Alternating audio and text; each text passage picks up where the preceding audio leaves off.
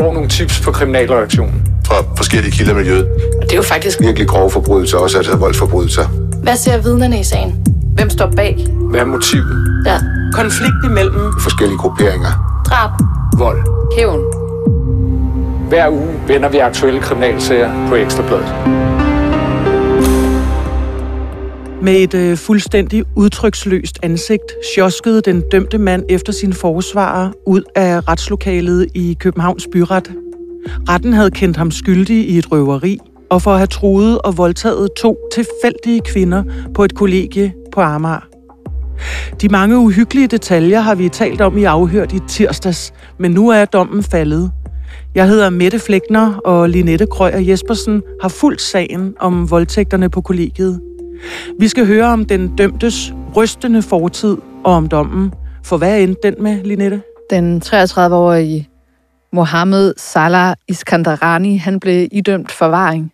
Altså den her tidsubestemte sanktion, hvor der ikke er nogen udløbsdato. Det er en meget alvorlig sanktion. Hvad er det, der skal til sådan helt generelt for at få forvaring? Der er jo grundlæggende tre krav, der skal opfyldes. Øh, Kriminalitetskravet, farlighedskravet og nødvendighedskravet. Altså man skal dømmes for alvorlig personfarlig kriminalitet. Så skal en mental undersøgelse vurdere, at man er farlig på fri fod. Og så skal det altså være nødvendigt med den her tidsubestemte straf for at imødegå den her fare, altså så man får undgå, at der er andre ofre. Grundlæggende så har han fået forvaring, fordi at han bliver vurderet til at være farlig. Der er simpelthen for stor risiko for, hvis han er på fri fod, at så kan han gøre noget tilsvarende igen. Han har jo et, øh, et synderegister, han er dømt for det her tidligere, og mentalundersøgelsen slår fast, at øh, der er en væsentlig risiko for, at øh, han kunne gøre det samme igen. Hans chokerende fortid, den kommer vi til at vende tilbage til i det her program. Men du interviewede anklageren efter dommen var faldet.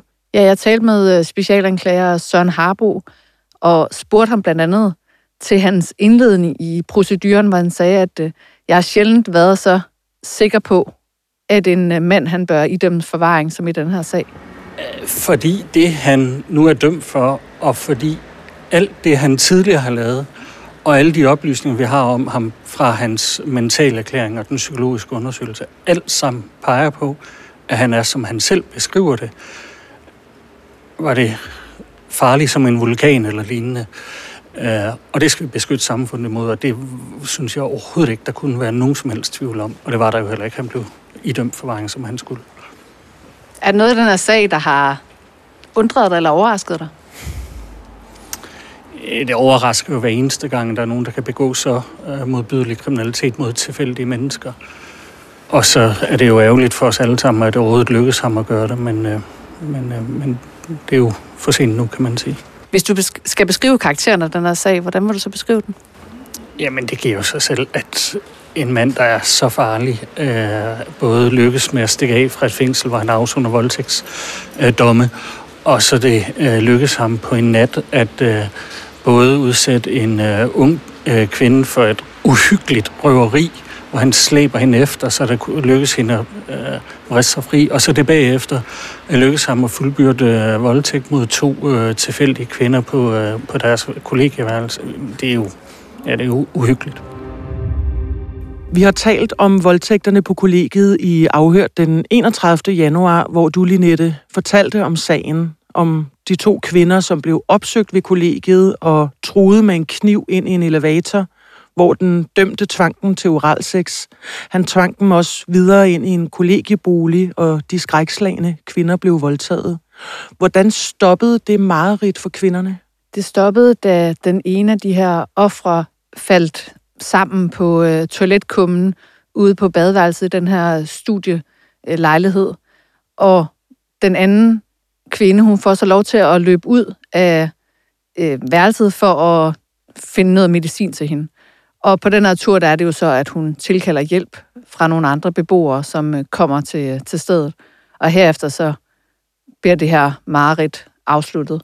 Så samlet set, så har det her overgreb øh, stået på omkring 40 minutter. De to kvinder er blevet afhørt i retten, men det er jo sådan i seksualsager, at øh, det sker for lukkede døre. Det vil sige, at I vi journalister ikke må være til stede og rapportere derfra. Ved man noget som helst fra retssagen om, hvad der egentlig sådan overordnet er blevet sagt fra selve offrenes side? Vi kan i hvert fald konstatere, at de har afgivet en meget troværdig forklaring. Det er jo også det, som øh, retten har øh, lagt til, til grund. Altså, de har jo sådan set dømt den her mand øh, efter offrenes forklaring, som jo så også øh, hænger sammen med øh, de øvrige øh, omstændigheder og fakta i sagen. Og så fremgik det i anklagerens øh, procedure, at øh, de tydeligvis har afgivet et, øh, et meget gribende øh, øh, vidnesbyrd om, hvad der er sket den her frygtelige, frygtelige nat. I forbindelse med dommen over den 33-årige, så blev mentalundersøgelsen læst op. Og en mentalundersøgelse, det er jo noget, vi faktisk tit taler om her i Afhørt i forbindelse med de meget alvorlige sager, fordi der gennemgår man en persons øh, fortid, skolegang, familieforhold og tidligere straffe. Men hvad er det, mentalundersøgelsen sådan skal danne grundlag for, hvis du lige skal forklare det? I den her sag, der skal det jo danne grundlag for, om der er grundlag for at idømme ham forvaring. Altså, hvad er hans øh, mentale habitus? Øh, er der netop nogle fagfolk, som vurderer, at han er farlig på fri fod? Så det er i hvert fald det, den skal danne grundlag for her. Altså jo også for at konstatere, altså, er han øh, sindssyg, eller er han øh, karakterafvigende? Og det er jo så det, der er faktum i den her sag, at han bliver ikke vurderet til at være sindssyg, hverken nu eller i gerningsøjeblikket, men at han bliver vurderet til at være karakterafvigende. Du sad i retten, da mentalundersøgelsen blev gennemgået. Hvad hæftede du dig mest ved? Da vi talte om den her sag i sidste program, der øh, sagde jeg, at øh, jeg følte, at han forklarede om de her ting sådan meget nøgternt. Altså, det undrede mig faktisk, at han kunne fortælle om de her meget, meget frygtelige ting, der er sket på det her værelse, i sådan meget neutralt stemmeleje. Og det blev på en måde bakket op af den her mentalundersøgelse, som er blevet lavet af ham, hvor han bliver beskrevet som mimikfattig og øh, øh, udtryksløs, altså har svært ved at have øjenkontakt og øh, generelt har sådan et meget sådan fattigt følelsesliv. Det er det, der fremgår i den mentalundersøgelse, som blev øh, læst op i retten. Og så var det jo ellers bare altså en oplæsning af faktisk et øh, dysfunktionelt liv fra øh, første færd. Altså det, han selv har forklaret, det er, at øh, han er vokset op i et øh, hjem med en øh, libanesisk mor, som var make-up-artist, og en palæstinensisk far, som var ufaglært tømmer i øh, hjemlandet. Og de var samlevende indtil øh, han var omkring fire år, hvor de så blev skilt. Han har givet et udtryk for, at øh, han faktisk øh, hader sin mor, og har haft et sporadisk øh, kontakt med faren. Hvorfor havde han sin mor? Vi får jo kun øh, brudstykker af den her mentale undersøgelse, men han har tegnet et billede af en barndom, der var øh, fyldt af vold og trusler og øh, torturlignende øh, forhold.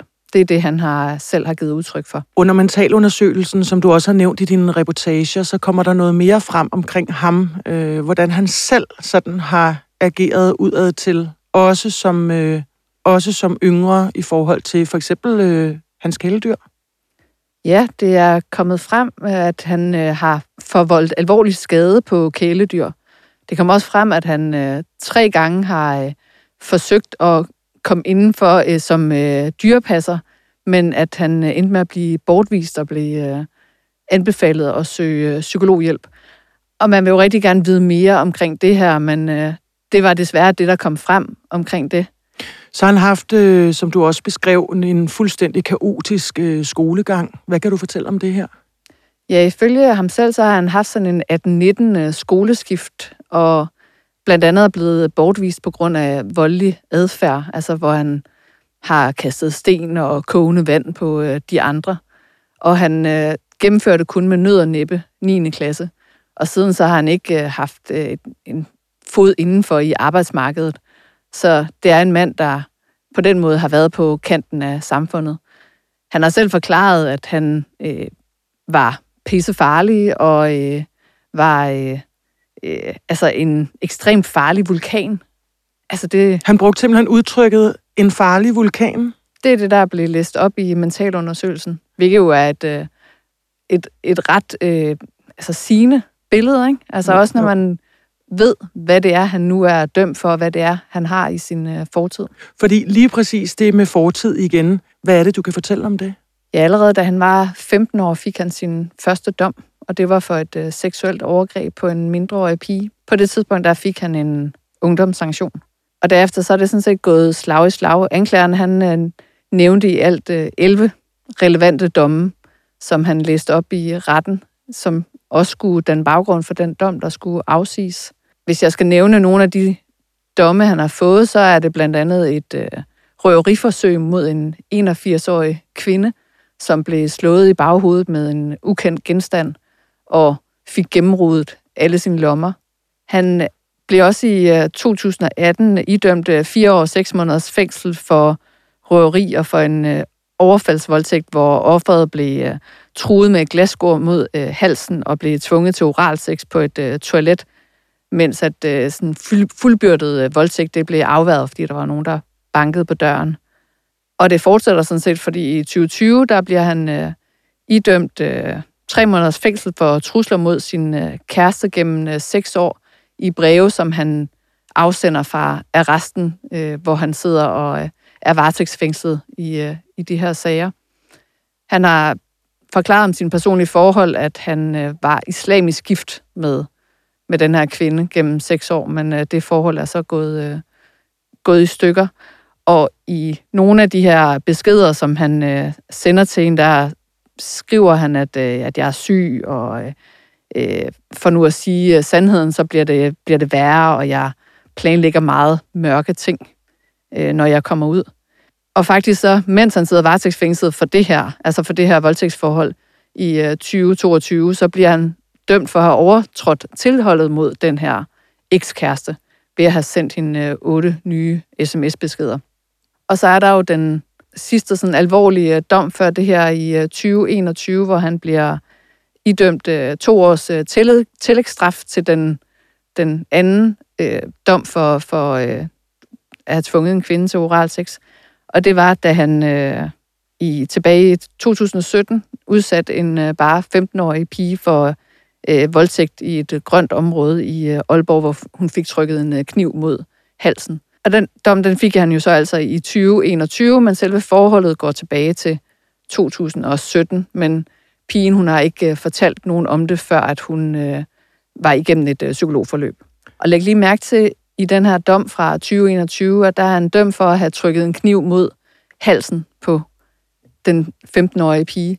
Og det er også den her modus, som går igen i det, som han nu er dømt for. Altså, at han har jo også brugt en kniv og har trykket mod halsen på de forrettede i både voldtægtsforholdet og i, i røveri, røveriforholdet, som, som er en time før. Men hvis han fik en dom få to års fængsel på det tidspunkt, hvordan kunne han så være på fri fod, så han kunne overfalde og voldtage nogle kvinder ved kollegiet på Amager?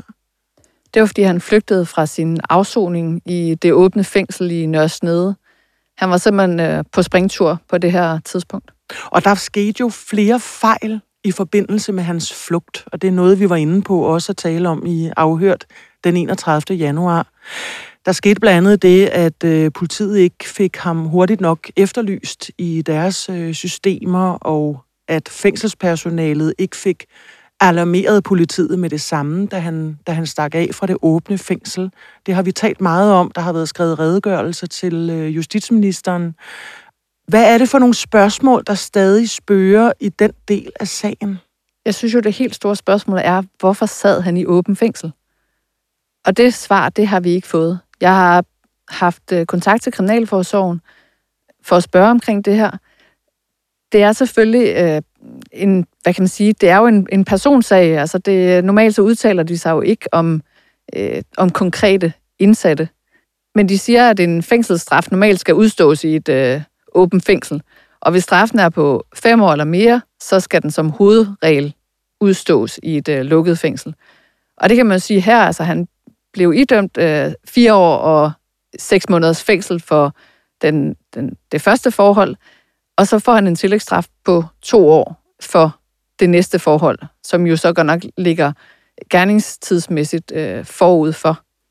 Det er også fordi, jeg tænker, når du, når du også lister op alle de domme og sager, han har haft, så tænker man sådan, okay, Han sad i et åbent fængsel. Det er det, du har spurgt Kriminalforsorgen om. Hvorfor? Og prøver at finde ud af, hvorfor. Men man sidder jo også og tænker, øh, med hans fortid, og det han har begået øh, dyrplageri, og selv været udsat for alt muligt som barn, og haft en fuldstændig kaotisk øh, skolegang, og kastet med kogende vand. Han lyder som en øh, prototypen på en psykopat. Ja, psykopat, det er jo sådan lidt et øh, gammeldags udtryk, som ikke bliver brugt præcis på den måde længere. Men det, der er konstateret, det er, at han er ikke sindssyg. Han er altså egnet til straf. Men han vurderes til at øh, have en øh, psykopatisk personlighedsstruktur. Altså han øh, bliver beskrevet som øh, at have en alvorlig mangel på øh, empati og anger, og han er aggressiv og egocentreret og voldelig. Og så jo altså med den her sådan meget store risiko for at begå ligeartet kriminalitet. Så psykopatiske personlighedstræk. Sagen er slut nu. Den 33-årige Mohammed Iskandarani er altså idømt forvaring i sagen om voldtægterne på kollegiet.